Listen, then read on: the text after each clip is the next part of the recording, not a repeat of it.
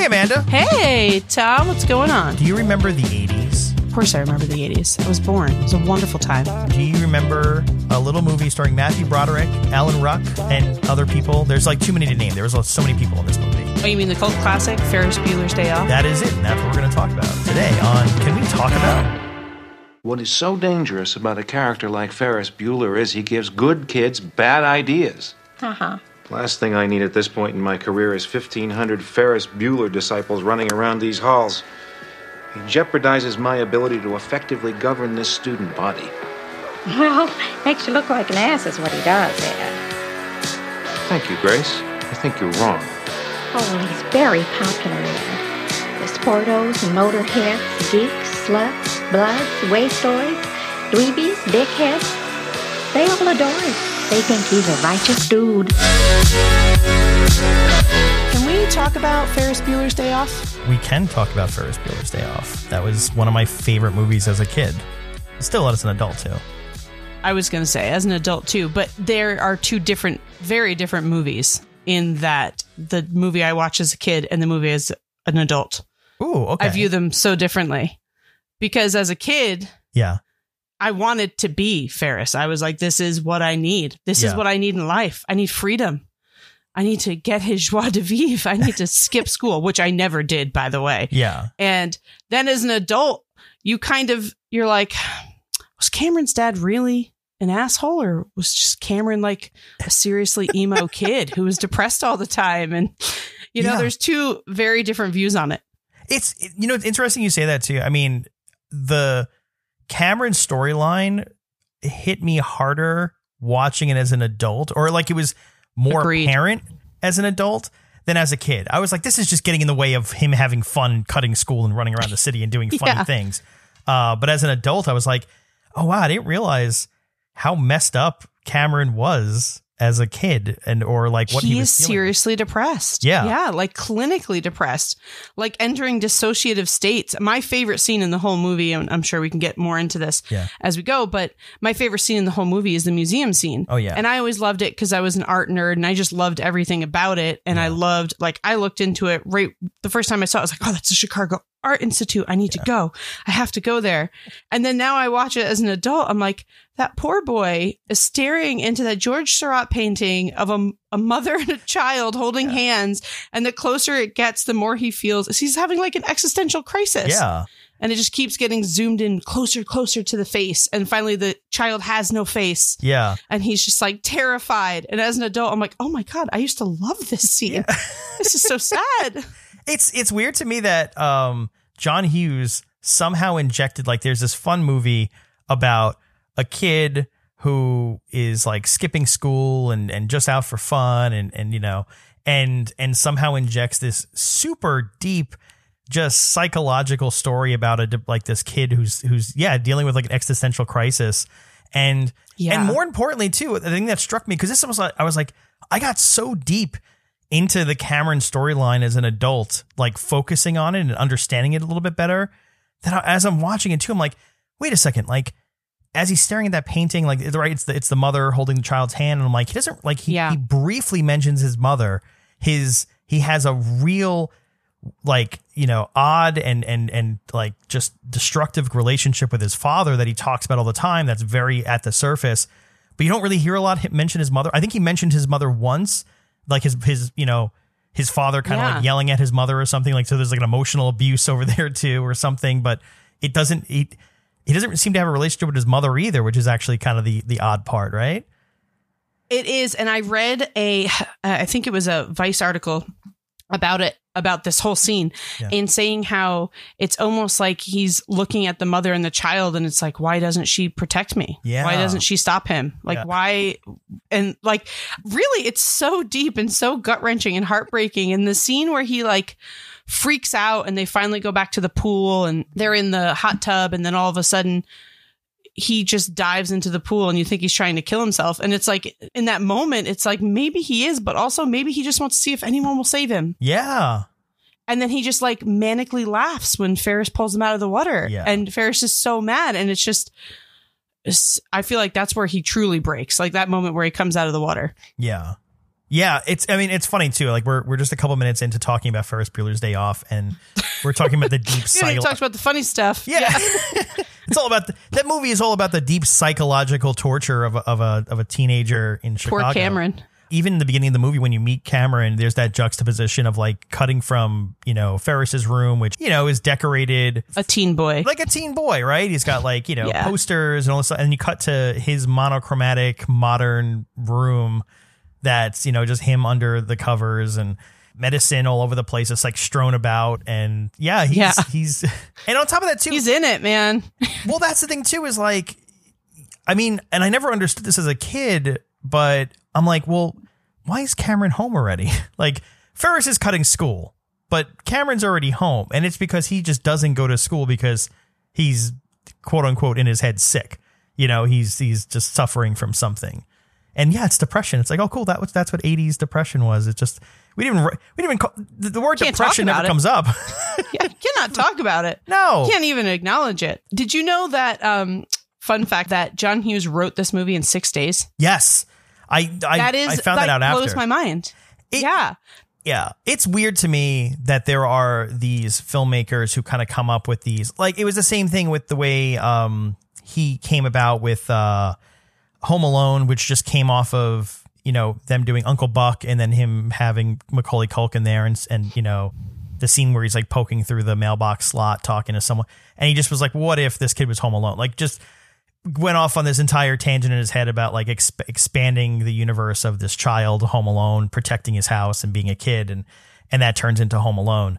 But john hughes was a maniac when it and the thing was too i, I think what's crazy is and i always find this weird too because i'm like even as an adult now i have to remind myself i'm, a, I'm an adult but i'm like i couldn't write a kids movie today i couldn't write a movie about teenagers in you know this decade at least and i'm like this guy I was doing it try, but it'd be off. I'd be off. Right.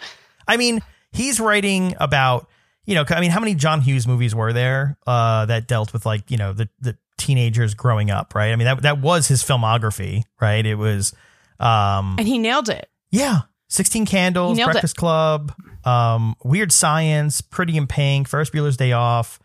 Um, and then he grows up a little bit. And then, then it goes into Planes, Trains, and Automobile. Uh, she's having a baby, Uncle Buck.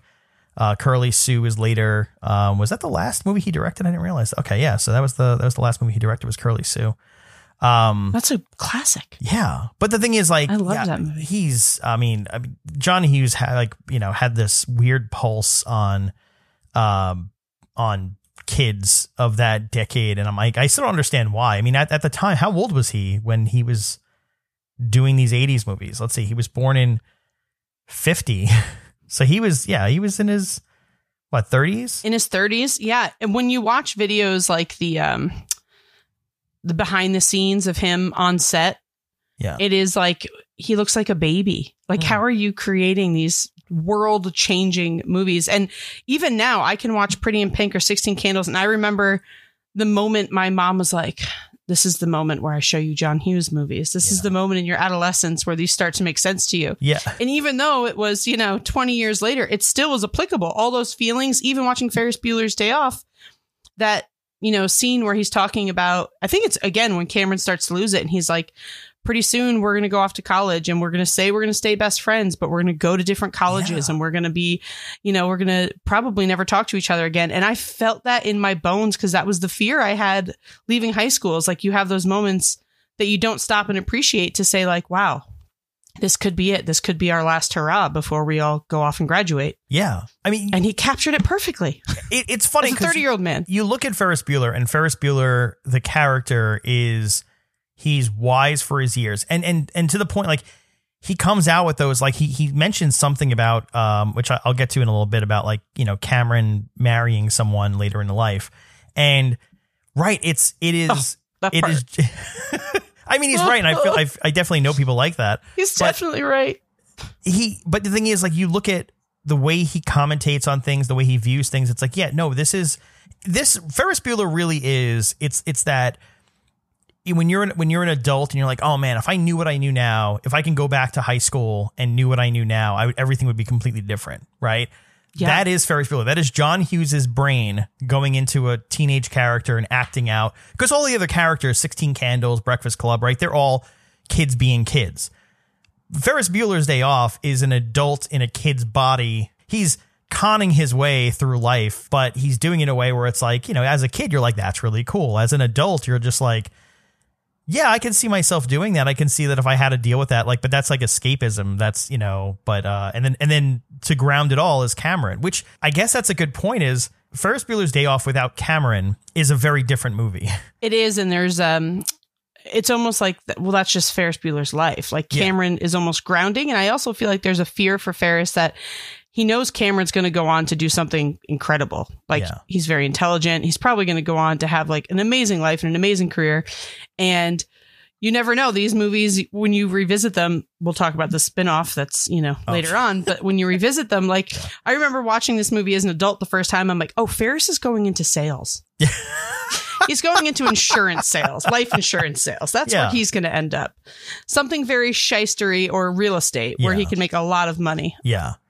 Well, I think is it because I mean, and and that's a good that's a good look, especially when you look back at high school and the people who kind of thought they had it all figured out versus the people that were figuring it out.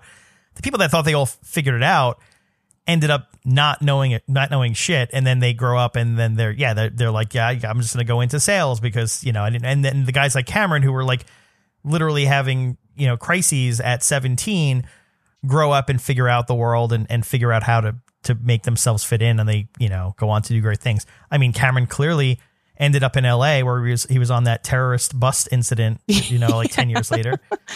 But um but yeah and the thing is but there's like stuff that comes out throughout the movie with and i was thinking about that right? Like you know the the angle Ferris comes from is that he's there to break Cameron out of his shell. And as a kid, I was like, I definitely had those, right? I was definitely Cameron in situations and had friends who were a lot more outgoing and broke me out of my Ferris. shell. Yeah. I was 100% the Ferris. I, But- my uh, best friend says that all the time. You, you like, I did, she didn't speak until we were in like seventh grade. Yeah. And she was like, I didn't have to. Amanda did all the speaking for me. But that's the thing. It's it's a balance, right? It's not it's not that Cameron needs Ferris. It's that they need each other. And you see that. And there's like Yeah. a scene early on when like, you know, when he slaps the phone out of his hand when he's talking to uh, Rooney, which is a whole other thing. Um the best. but uh um but yeah, I mean it, it's it's where they're like, you know, they get mad at each other for the first time and like, you know, and but there there's this bounce and forth of like back and forth of like, oh no, these guys are best friends and they're close, but it's they need each other. It's not just a one way street. And and it's and it's interesting because that's the thing. You could say what Cameron, you know, how Cameron acts or or anything, but like he lets, and he says it later on in the movie too. Like he, you know, he lets Ferris pull him into things. He wants to. He's afraid, Yeah. but he lets Ferris do it. Um, but yeah, it's interesting. It, it's it's a it's a cool movie, and that and that- we're not even scratching the surface on like what the movie is really No. just trying to tell, like just on the surface as like or how you view it as a kid, maybe, which is Yeah, I mean, it's I think the for me the movie was just like this is all about freedom and getting that one day to be free and not have to answer to adults, you know, Yeah. or anyone older than you and just getting a day where you can just be as free and happy and authentically yourself without judgment of others as you want to be. Yeah, and I when I watched like a behind the scenes uh, YouTube video of this, there John Hughes is talking about how Rooney they made his desk and his chair really low to the ground so that when the secretary came in, she's like towering over him because he's just the type of man who's like never had power in his entire Yeah. life, and now that he has an inkling of power, he's going to abuse it to the you know tenth degree. And I just thought that was so funny because when you rewatch that scene Yeah. where um, you know, Cameron and Ferris are trying to call Sloane out of school. It is so hilarious. And that whole scene where the secretary and Rooney are like scrambling Yes. was completely unscripted. really, And they're like, you just, yeah, we just need like massive panic from you for like two minutes. And she's like, we just did this thing where if he was in one room, I would be in the other. And we just completely panicked. And when the secretary picks up the phone and pretends to be Rooney, and she's like, "Ah, blah, blah, blah, blah, blah, blah," just trying to like pretend to be a mumbling male adult. yeah, she said she completely scripted that and everybody or is completely unscripted and everybody lost it. Like they could not stop laughing. Yeah, what, what's her name? It's again? such a good scene. What's uh, the actress's name? Do you remember? Oh. No, but I can tell you in a second. I'm gonna. I'm, Uh Edie McClurg. she, I mean, she was she was like a staple of a bunch of like '80s movies and things, and she's yeah, she's, so great. funny. Um, She's so funny. it's there's also the, I mean, there's a lot of there's a, a lot of like random. Uh, uh, one thing I didn't know, which was really interesting, is um out of Chicago, um, there's there's a really famous um th- literally like the the the the grandfather of improv is Del Close is in the movie too, which I didn't realize. And for those that don't know, he's the that. he's the man who like you know essentially started like Second City in Chicago, which is like where most of people people from SNL came from for like you know uh, majority of of that history and um he's that teacher who's just like speaking really slowly. I think the one the class when they come and get Sloane for the Oh, the nurse really?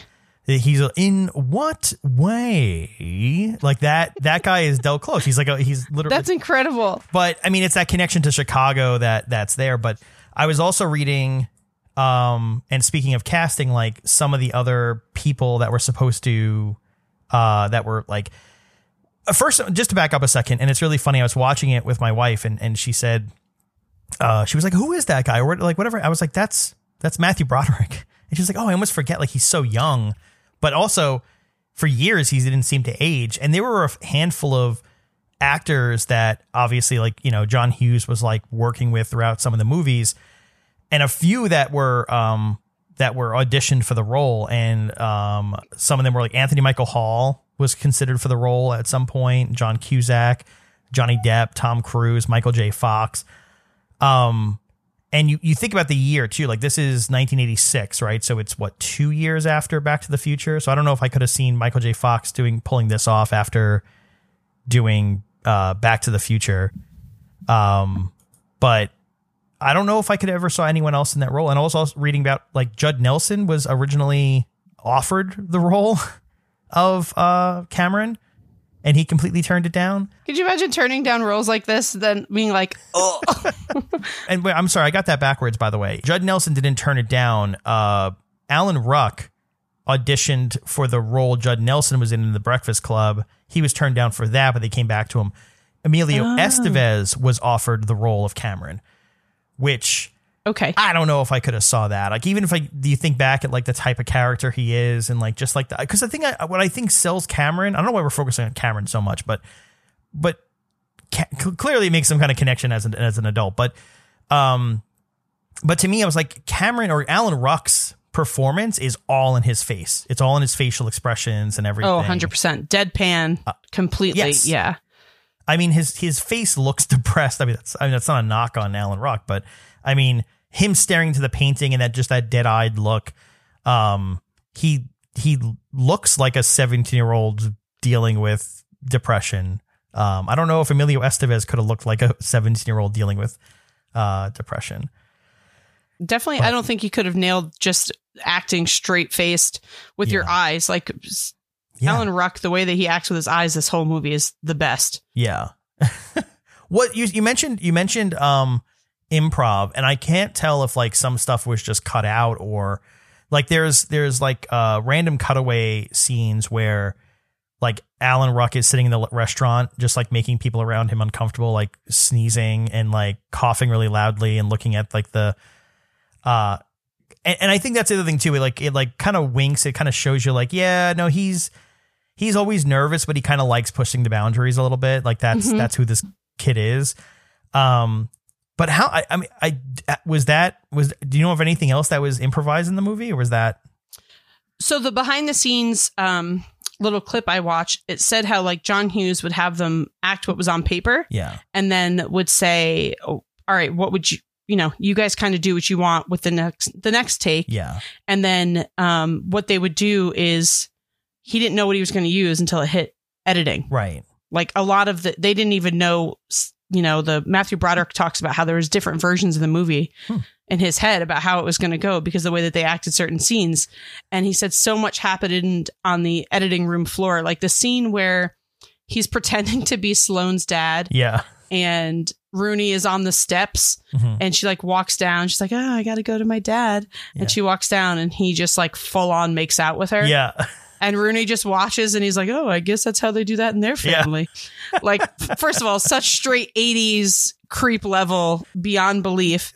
But um, apparently, Matthew Broderick says that kiss lasted like a second, and they just edited the whole situation to look like it was a long makeout session, and that most of the movie was like truly put together in the editing room, Yeah. which is really cool. yeah, it because. Um, it just goes to show how good John Hughes is at everything that he does. Yeah, I mean, it's really funny. Like there is a his his love for Chicago, um, and and you know his focus on that through like I, I think it's it's funny. The two movies that pop out to me is like Ferris Bueller's Day Off and Trains, Planes, and Automobiles, which I mean it, it kind of ends in Chicago, right? But um, but like yeah, like even like the whole the whole uh, parade scene, which is just parade kind of- scene is incredible. A von Steuben parade on a Friday when kids would be at school. Let's just have the general von Steuben parade. Yeah, why not? And then like people like you know like dancing in the street and chore- like choreographed dancing on the steps and The first and- flash mob. Yeah, exactly. And and I know it's it's it's chaotic in a in that fun way, but I it's it's funny because it's like a road trip movie, but it's not a road trip. Like it's a road trip into the city. But that whole concept of like into the city, quote unquote. Like I grew up in Staten Island, which I'm embarrassed to say half the time. But we would go as a kid. It, it was the suburbs of New York, and we were technically part of New York City, but it that didn't feel like it. But you you know cut school and go into the city, and that's what you did, right? You went into the city for the day. So even For sure. growing I up, I didn't cut school though, ever but I went into the city. No. Yeah. I was such a nerd. Well, I played sports, so you couldn't miss Oh. school. yeah. If you missed a day, you couldn't play. So See, I cut school, but uh, it was it was it was never Ferris Bueller level of fun. We were broke and couldn't do anything. We would just go into the city on free public transportation and um and just wander around the city, and that was it. That was that was the extent. could you imagine letting your child do that now? no, absolutely not. I mean, Yeah. yeah, my parents didn't know I was doing that either. Yeah. but- Yeah, I think about that stuff. I mean, we had one, we had senior skip day, which I asked permission to skip school. yeah, you're doing And- it wrong. I let, we all let our teachers know, hey, this is senior skip day. And Yeah. they're like, okay, great. And so they all knew. Yeah, But um, they, I can't even think about, even that day. yeah, I mean, we were reckless. Yeah. It was not, it was not like I did not party. I just Yeah. did it on days I didn't have to go to school, but we were out of control. yeah. And I think about that now, and I'm like, oh my God, how did no one die? we were drinking beer kegs in fields until, you know, at one in the afternoon Yeah. and going cliff jumping hammered. And we're like, yeah, this is the, this is the best. And Yeah. now I look back at it just like this movie and I'm like, oh my God, yeah. we could have died. Um, I'm gonna get dark and I'm gonna take I'm gonna take a real quick left turn and and uh, get really dark on something because I was going over the the cast of the movie and trying to figure out like oh where like you know because like his girlfriend in the movie like didn't really seem to do anything after right Mia Sara Sloane, yeah, right. Mia, yeah. sort of fell off and then the other actress in the movie who we do know of right was his Our sister girl Jennifer Grey. Jennifer Yeah. Grey. But do you know the story? Do you know what happened to Jennifer Grey? Um, it's it's I don't really think dark so. and it's, and it's it's really interesting and it, and it has a connection to the movie too, which is even funnier. So, um, so Ferris Bueller's Day Out came out in 19- 1986. During the filming, her and Matthew Broderick began dating in secret. No one knew about it. They were secretly dating. You know, 80, 1987, they didn't have TMZ. Well, they were in Ireland, Northern Ireland to be specific. I know you love Ireland. So I I, got to be specific. It's Northern Ireland. I love Northern Ireland as well, but I feel like you're about to ruin it for me. So go ahead. No, no, it's nothing about Ireland itself. okay, good. um, her and Matthew Broderick were driving in a car, in a rented car. Matthew Broderick was driving, and then he, because he's American, drove into the wrong lane and collided head oh on God. with another um car. The it was a mother and daughter who were killed in the car. Um, this is so dark. and it is and and jennifer grey suffered severe whiplash like she was like really injured from the crash um after that a couple months later her movie Dirty Dancing comes out, and suddenly she's like, because because Ferris Bueller came out before Dirty Dancing, so just Ferris Bueller. The next movie to come out is Dirty Dancing. Dirty Dancing comes out. She's catapulted to fame, but she has no interest in it because she's suffering from not only pain but survivor's guilt over the crash, and uh, so she completely withdrew from acting after that, and and her life That's never so really- dark. Yeah, That's so dark. yeah. And Matthew Broderick went on to snag Sarah Sarah Jessica Parker. Yes, and he was he was fined 175 American dollars for careless driving, and he Oh killed a 63 and 28 year old woman. That is so I'm, I'm not laughing at that. I'm laughing at like the No, this is where the, the the the chips fell was that you know he like literally killed two people, uh, essentially ruined another actress's career, and then you know he went to go star in that you know uh, War Games. Now like War Games was before that, but I'm kidding. But um, but yeah, is, he kept going. he just kept coming. Yeah, his his fame kept going. yeah. I mean, he had he had a bunch of movies after that, right? He had um, Pro- Oh, yeah. Project X was was eighty seven also, but I, I will assume that was filmed. Then he he did Glory t- uh, a year later with uh the, the the Civil War movie. Then The Freshman. Um, he did he was the voice of Simba in Lion King. Like he just yeah he just went on, but I'm not I'm not saying he didn't deserve it. I'm not saying he, he doesn't deserve it because he did all that happen. I mean, it's an accident, right? But yeah, um, but still, what a dark dark undertow to the. yeah, I mean, let's. This just goes right back to Ferris Bueller. Seems real happy. yeah, In the beginning, you watch that as a 14 year old, like I did. I'm like, yes, this is everything I aspire to be. And then you watch it again as a 35 year old, like, wow, someone hug these poor children.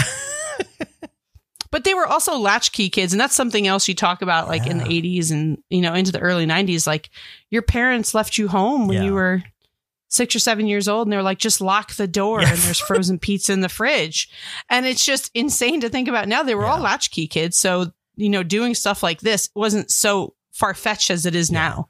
Like if this movie came out now, everyone would be like, that's not. There's no world Yeah. where that would happen. People would see them on the street and be like, "Where are your parents?" yeah. Well, also, I it would mean, not happen. he's homesick, and and I think someone sent him a strippergram. Like, is that is that the is that the Yeah, that's insinuation? pretty good. This is pretty good. yeah. I mean, you know, he shows up uh standing next to uh Louie Anderson or like, you know, the Louie Anderson Oh, with, Louie a, with a Anderson. thing of flowers. What I found funnier about that scene too is that Louie Anderson is the flower delivery guy. He delivers flowers on his own, but then comes back with the stripper or prostitute or whatever the hell she's supposed to be. Yeah. Um, but uh, anyway, but uh, the other thing I want it's going back to Jennifer Grey for a second. What did you think of her character? Because her Well, character has a weird arc. because her character is so. I'm the older sister. Yeah, right? So, and I always felt like my sister below me, Yeah. she was the one that was always sneaking out. Like, this is, that was definitely more of her vibe. So, Right. parts of me were like, I get it. Like, Yeah. this kid's always getting you into trouble. I totally get it. But at the same time, she's so hateable. Yeah. Like, you just really, truly want to punch her in the face. yeah, Like, just get, just live a little. Yeah. What stick is shoved so far up inside you that you cannot smile? well, And then towards the end of the movie, it's like, again, I watch it now and I'm like, oh my God, this poor girl. yeah. Well, here's the thing that I didn't understand. So, Ferris, she's the older sister, right? Yes. Okay. Well, that's uh, how I thought it to be. No, I agree. She has a car. He has a computer. Right. That that was the whole insinuation, right? Um, but isn't he also a senior in high school? So why is she in high school? So why is she I in know high this school? is, I know. There's so many things when you rewatch it. They're not like, twins. Why? Why is she there? Is there an answer to this on the interwebs? I need to know. I don't know. But what's funny to me is like I I appreciate the story of Jeanie? I do, right? And and I think but the thing is like whereas like you know characters characters are supposed to grow, right? They're supposed to you know be who they are, hit a situation that affects them to change them and they become they come out the other side. I don't know what changes Jeanie just making out with Charlie Sheen in a police station, like as he's like the old wise one, old Yeah, the but old that like, drug addict. that's, you know, and made her the the bad girl now. You know, like she's she was so uptight and she just like Yeah. let loose one time to make out with the bad boy in the police station. Station again, Yeah.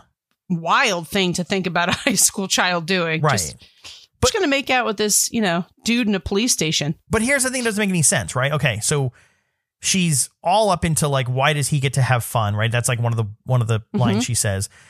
Makes out with Charlie Sheen, then suddenly she's all giddy and happy and um and then leaves the police station, right? So now she's all she's all like floating on cloud 9.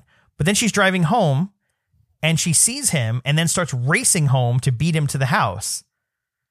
But here's what I'm confused by. This is like legitimate confusion because once she gets home and then he she opens the door and he's standing there, then she's on his side. Was she racing home for him? Because it seemed like she was racing home to beat him home, right? I thought she was racing home to yeah, to beat him and to like narc on him. Like I'm gonna get there and I'm gonna prove that you were home all day. Right, but she already had the character change a scene before. So yeah, I At don't police know. station. I don't know. this is a big. This is a big hole.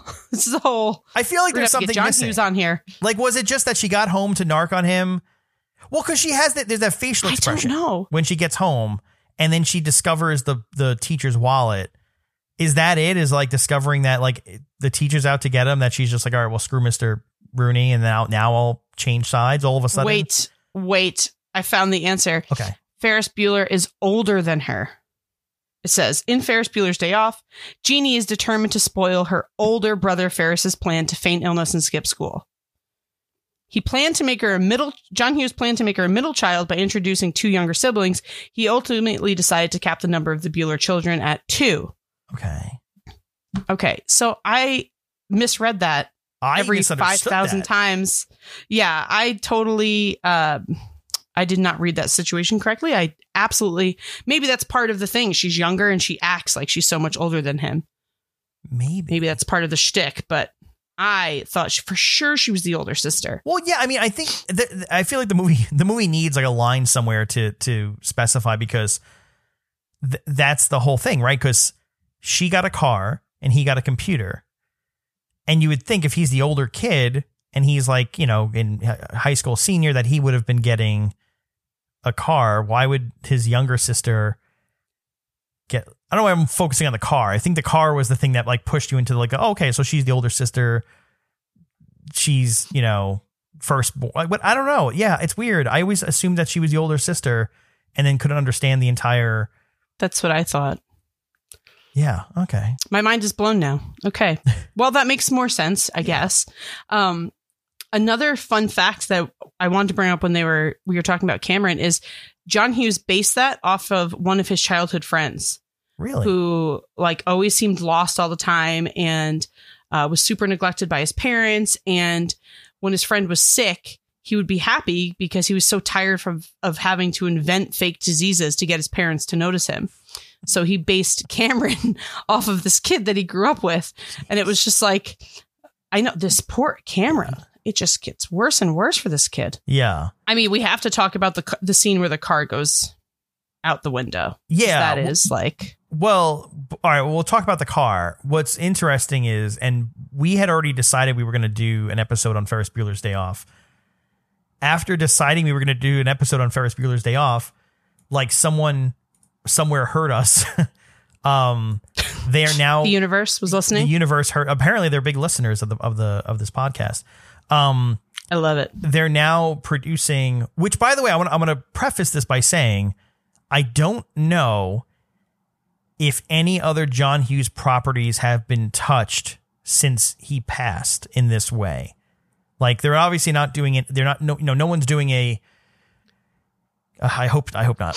no one's doing like a um uh 16 candles reboot or anything like that. Um which Oh, they fingers crossed or whatever, but They cannot. I mean, th- those are there are some movies where it's just like leave it alone, just don't try to redo it. But they'll, you know, Hollywood. But they are doing a spin off of Ferris Bueller's Day Off based on the the two uh, parking garage attendants that take the car for a joyride, and the intent is for the movie because this is a spin off movie. This the movie will follow them on their adventures with the car. So from when they drop it off and then the movie follows them running around, flying around town. I guess. I'm guessing we're gonna get that shot of them flying in the car, like you know, with the Star Wars theme and everything too. But uh, yeah, so that's that's in production now, or coming, or or has been being produced. I want to say I'm excited for it, but I'm so jaded when it comes to touching these movies that like I hold near and dear as classics. yeah, And I- mean, I it's an awesome idea for the movie because they're not really touching the main characters and not Yeah. touching the main storyline. I like that it's a spin off and not a prequel or a sequel. right. Um, but what's hilarious about the car is that type of car. It's a 1961 Ferrari 250 GT. It is was so expensive for them to even get insurance to have it on the lot. Yeah, If it didn't move, if nobody touched Yeah. it and didn't move, just to have it on the lot, they couldn't enforce the insurance. And at the time, the car cost three hundred thousand dollars. They say now it would cost well over a million. So what they do, they did, they took old Mustangs as like the body underneath, the frame underneath, yeah, and they built like fiberglass kit cars on top to look like the Ferrari. So Yeah. they had three versions of the car. And the scene where the car goes out the window was actually uh, like massive pulley systems. And it was a rope that was attached to pulley systems that was attached to a pickup truck that was two blocks away. Jesus. Is that not insane? And so when it came time to have it, you know, fly out the window, which is like the most incredible scene, Yeah, when it flies out the window and you, you see Karen Cameron panic, but also there's like such satisfaction for him there Yeah. that the thing his father loves more than him is dead.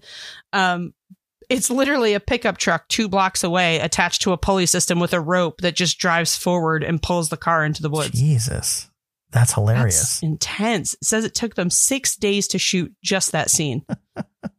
I mean, it's worth it. I mean, it's they sell totally it. worth it. They absolutely sell Totally it. worth it. It seems like it all happens. Like there's no, there's no, um, yeah, it's it's a great scene. And the thing is, I, what, what's funny about that too, right? The whole concept is Ferris is like, oh, we'll just put the car in reverse and it'll ri- ride the you know speedometer backwards.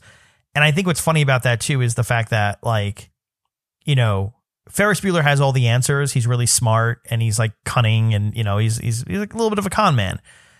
But like that's not how cars work. And it shows a little bit No. of like, oh, he didn't know. Like he was like scamming the world and getting away with stuff until until now, until this until here, where it all fell apart a little bit. Um, because That's a great point, yeah.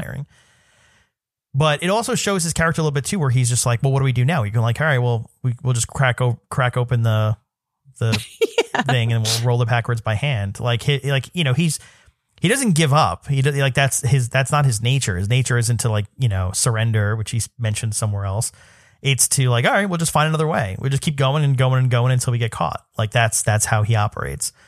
But um, It's so good though. It's such a I mean that scene is just so I can't imagine something like that happening to me. It's like you know when you're home and you're messing around with your you know your siblings and your parents aren't home yeah, and somebody puts their foot through a wall yeah, or like you know like yeah, breaks a window and you're in the yard playing baseball or something and it's just that sheer panic of like you really think at that moment I'm going to die. yeah, Like this is my last day on earth. My Yeah. parents are going to literally bury me in the ground, which they would never do yeah, but that panic and fear is truly like gut debilitating. You cannot move, breathe, or think about anything else. And you just see Cameron's face slowly goes from that, and then you could kind of see him like just inside. You can tell he's so pumped that Yeah. that car is gone, and he doesn't even care if he dies. He's good with it. Well, that was the thing too, because it goes through it goes through motions, right? It goes through.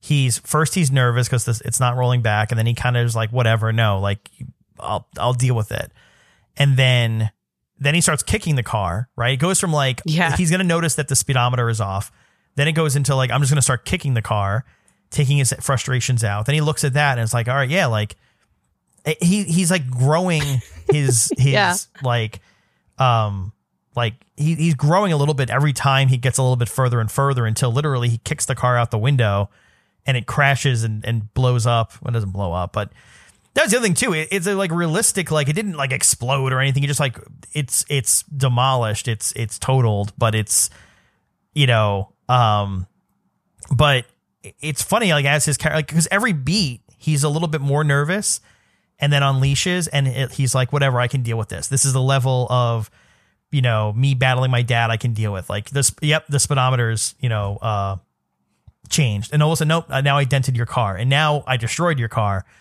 And that's the ultimate. And then he's like, oh, I'll deal with it. But even, even Ferris at a point being like, I'll take the heat, you know, that's where it's just like, oh no, like Cameron's got this. And all of a sudden you see Cameron have the same level of, of, um, confidence that Ferris has the entire movie where he's just like, no, yeah, it's the moment it comes together for him. Yeah. Yeah, I love that. It's I love that scene so Yeah. much. Well, because he he stops being afraid. He stops being afraid of his dad. That's what it is. His dad's not even around, but just the fear of unknown, fear of having to deal with this. He's played it over so much in his head that he's just like, "Nah, I got this. Like, I'm I'm gonna deal with it. Like, what's the worst that's gonna happen? Like, we're just gonna have to deal with it." Um and he does. He does. I mean, like that to me is the beauty of John Hughes movies, though, because this is supposed to be a hilarious, funny. Yeah. I mean, just the character of Ed Rooney is Oh, incredible. Talk about Ed He's just such a wild.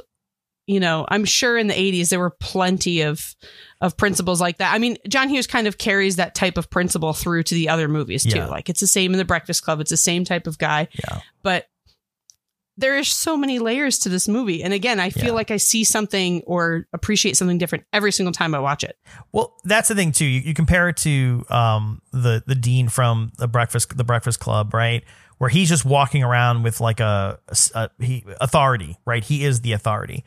Edward Rooney, what I love about it is that he doesn't have the confidence of being an authority, right? Like he wants to, and he has a little bit, but it's to your point, right? Like like the stuff like where his his secretary is like towering over him, right? Like all that.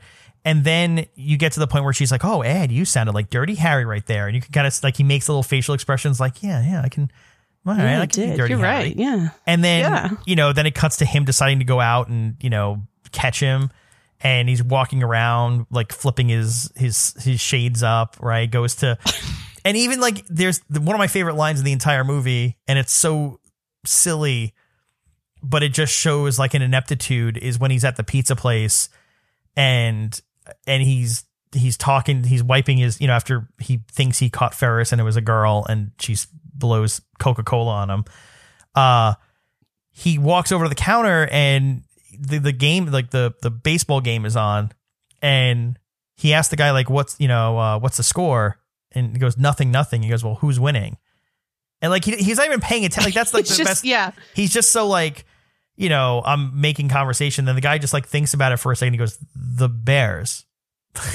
Like It's like the most Chicago line. yeah ever. the score The is Bears, zero always. who's winning the bears It's the Bears. but like what's what's so funny about it too is just like you know what's the score is zero zero who's winning like just it's it's it, it as he's sitting there patting you know he's trying to play it cool that's what I love about it is like he's sitting there or he's standing there blotting you know soda off his tie. soda office tie. but every every moment after that where he goes to the house right everything is you know uh it just gets progressively worse. And it's it's bumbling idiot stuff right? It's the stuff that you know uh john hughes goes on with like you know i mean that right there is like a smaller version of what he decided to do with like you know home alone later on which he didn't direct but like you know obviously like it's john hughes movie.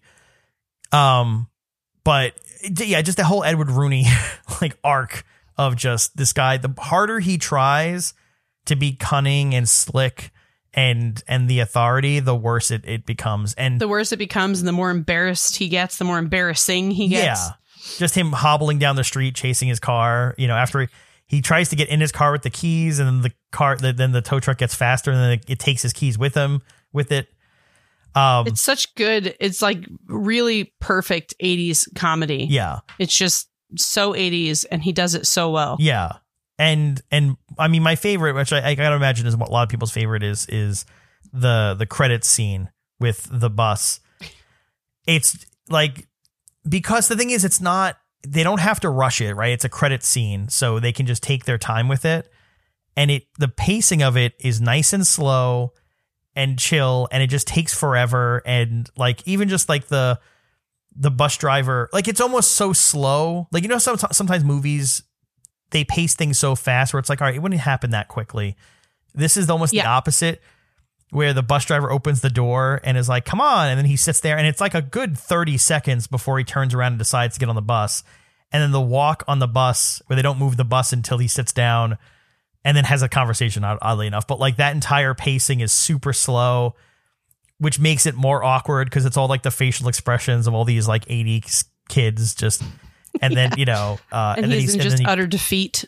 yeah he's in utter defeat and and everyone's looking at him and uh, it just i don't know uh, what's what's the sign on the on the scribbled on the bus? Rooney eats it Yeah, it's Yeah. like the most demoralizing scene too. It's like this man thinks he has all these this authority, and it's like, no, you- you're going to sit on a school bus with a bunch of children yeah who just who just shit on you left and right. covered in mud and shit and just you know just beat up and yeah it's no, it's great i love i love and that's the thing too is like um yeah the entire scene i mean as a kid too watching him like try to stand and look in the window and then his his foot falls through the mud and then pulls his foot out and uh, the, it ate his shoe. And just even as a kid i'm like i don't even know how to like I, I i how do you deal with that? Like it just it's so beyond recognition of like here he is in like a nice suit and tie or whatever you know just and now he's just covered in mud and gook and just he just it utterly destroyed.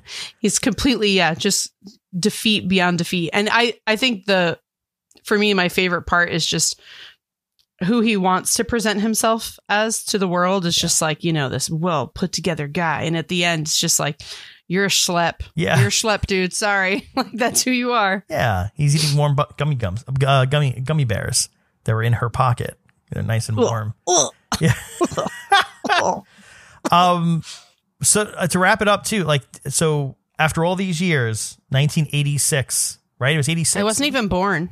Were you born? I was yeah oh i wasn't I was two years old at that point. Um, Oh. But uh, what uh, what do you what do you think? Does it hold up? I mean, listen, for sure, there's going to be things that just even now, like the scene with the sex worker coming to the door and just all that kind of stuff, where it's just like, oh gosh, you cringe, you know? You're just like, this even Rooney, the way that you can tell he's 100% sexually attracted to Sloane. And like he makes it known when she's like standing on the steps, she's like, thank you so much for your kindness. and he's just like, he's like, oh, you're welcome. Like you can just tell he's just loving it. He's lapping it up. To me, it's just like inside, I'm like, oh gosh, Yeah. I forget that this was okay. Yeah. We could do this then.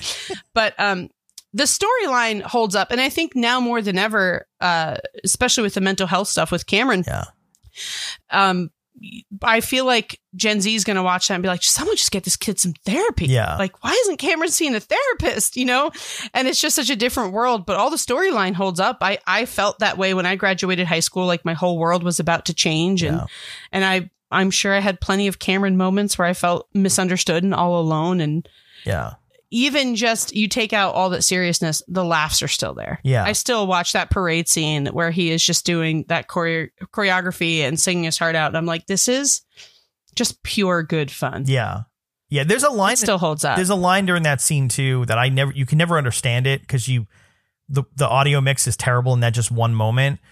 Um, but I think um, uh, his girlfriend asks uh Cameron like what um, what do you think he's gonna do? Like, what do you think Cameron's gonna do after college or um uh, Ferris is gonna do after college? And Cameron takes the beat and he's like, he's gonna be a fry cook on Venus.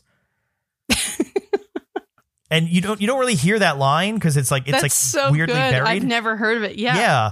And then they, that's when they smile at each other, like, yeah, like he's just, he's on another planet. Like the way he thinks Yeah. is so far beyond. And that was the thing too. There's not a lot of scenes between, um, um, Sloane and, and Cameron, but like in that scene right there too, it's like they're just two normal people, right? What, what, what makes them, what elevates even them, right? Cause you don't give, you don't give, um, Sloane enough credit either than the entire movie too. Like she, she goes along, like obviously it's his girlfriend, but like she's run along with his antics and, She goes right along with it. but um but not not sooner than Cameron does. You know what I mean? Like you like she is right with Cameron as far as like the oh my god, we're going to get caught, we're going to get caught. Okay, whatever, we'll we'll just follow we'll follow Ferris, but um yeah, he's he's he's the kid that as a kid you're like I want to be him and then as an adult you're just like I I understand hope my child is never friends with a kid like him. yeah. but also, I think the world around him, like, it wasn't elevated to us. Like, you know, like there's the scenes and the stuff that they go through, but nothing, uh, which I'll give credit to where credit's due. Like, nothing is elevated to a point where it's like, oh, that's just completely impossible, right? Like there's like you have to suspend belief here and there, but like they're not hopping on spaceships, you know? Like they're Yeah. they're it's believable. And like even the world around them of like inept not even inept right? It's just parents caught up in their own like they have stuff to do right? His mom is a real estate agent. She's got to close deals. Father's a ad executive in the city. Like they're just on their own stuff and their kid is like yeah he's you know homesick today. Like that's it. Like you know like uh and just that just that level of like being a kid or being a teenager and just like just before you're an adult but still you know juggling being a kid in like an adult-ish body and wanting to have fun but also you know battling like i'm gonna have responsibilities like yeah it's, it's all of that I, I think it resonates any age you're at because um I agree. and uh and the movie like I watched it with my kid and he had never seen it before and it was the first time I had seen it in a while and he loved it. Um I the the literally laugh out loud like I was laugh out loud crying all these years later at the credit scene. it's so good. it is. It's just so good. and I was just like the fact that I knew I know this scene, I've seen it a million times. I watched this movie over and over as a kid, but I can still watch this scene and like literally be belly laughing like that. You know, I mean, it's, you have to. that holds up. Yeah. yeah, it holds up after all these years. But um, I gotta find more of those movies because I, I think the other '80s movies that stand out, it's like I've seen those a million times. I've seen Back to the Future, you know, more times than I can count. Um, but Ferris Bueller is one where it's like, you know, I've seen it here and there. I've seen it once in a while. When I was a kid, I used to watch it a lot more. But as an adult, I'm like, yeah, no, like until I have to like show it to someone else. I don't know when the next time I'll get to see it. I guess clearly, and I can almost see how they'll connect this spinoff to it. I can almost see them like showing that scene and then showing them drive off and then just like that's the start of the movie. It's just, you know, as soon as they leave the garage. We're gonna have to see. We're gonna have to see how this goes. We'll come back with a full review once Yeah. this is well, John once this is done. well, John Hughes isn't around to to see it through, so I don't know. Yeah, I know. I mean, John Hughes used to trust Chris Columbus to do everything that he couldn't do. So is that what He he's going to end up doing? I don't know. I'm I you know I've got special love for Chris Columbus via the Harry Potter world. Yeah, that's true. He did the first Harry Potter. He created the world. Yeah. Do you think? Do you think he'll? uh and What is he working on now? I don't know. You know, I mean, d- do we know exactly who's going to be directing it? Did they say? No, I mean it's in early development, so it's just that it was just that. All that's right. all that was announced. I And- guess I'll hold off judgment until I see. Yeah. Well, we're, we're gonna do another episode too on another m- movie that is have is like sort of getting re-energized after years, uh, which is I know that one makes me really nervous. You know that. I've already told you. I'm really nervous. we'll, we'll have an episode on. I hold it Hocus so near and dear. Yeah. Are, are you nervous Hocus that they're not going to treat it well? Is that it? Are you nervous that they're they're just going to like? I don't know because I mean they're bringing they're bringing all the Sanderson sisters back, so you Yeah. couldn't do it without having them all there. Yeah. So I'm very excited for that. You know, but there are things that I just that are so again so 90s and wholesome that I love about the first Hocus Pocus. The way that they just they're out all night while their parents are getting hammered at a Halloween party and everyone's cool with it. it's just yeah. Oh, we'll see. I mean, I'm Yeah. very excited for it, but holding you know yeah. Fair enough. We'll see. I have I have a lot to talk about for that movie too, so we'll we'll get that. Oh, but by the way, one last one last like fun fact that I just found out too, um, in just like reading last of my notes. Um, uh, Jennifer Grey. Do you know who she was married to? Up until just recently, actually. Do you, do you know who she was married to? I do not. You're not allowed to check your notes. I see you trying to check your notes. You're not allowed. I'm not. I'm not. um, I have no idea. are you are you have you watched any like the Marvel movies? I have not as many as um, Kyle would have liked me to. Yeah. but no. Um, the uh, well, um, Agent Phil Coulson was her husband, Clark Gregg. Up until she. She they recently divorced about uh, a year ago. Okay. so. but Jennifer Grey uh, from Dirty Dancing, and more importantly No for this way. conversation, uh, I just pulled it up. I had to see. Yeah. It just it's just Okay. random because like you know like the, the, just that connection of like obviously Clark Gregg's been around for years and years. He's done like a lot of stuff. It was just that he happened to sort of break through with uh with like to the mainstream, if you will, through um all like the the these movies, the um, Marvel movies. But yeah, that was that was they were married from uh, early 2000, 2001 to 2021, so 20 years. 20 years. They just called it quits. Yeah, Jennifer. probably couldn't take it through through. Uh, Damn, girl. that's the thing. COVID, COVID is like the breaker of, was the breaker of some marriages that you know.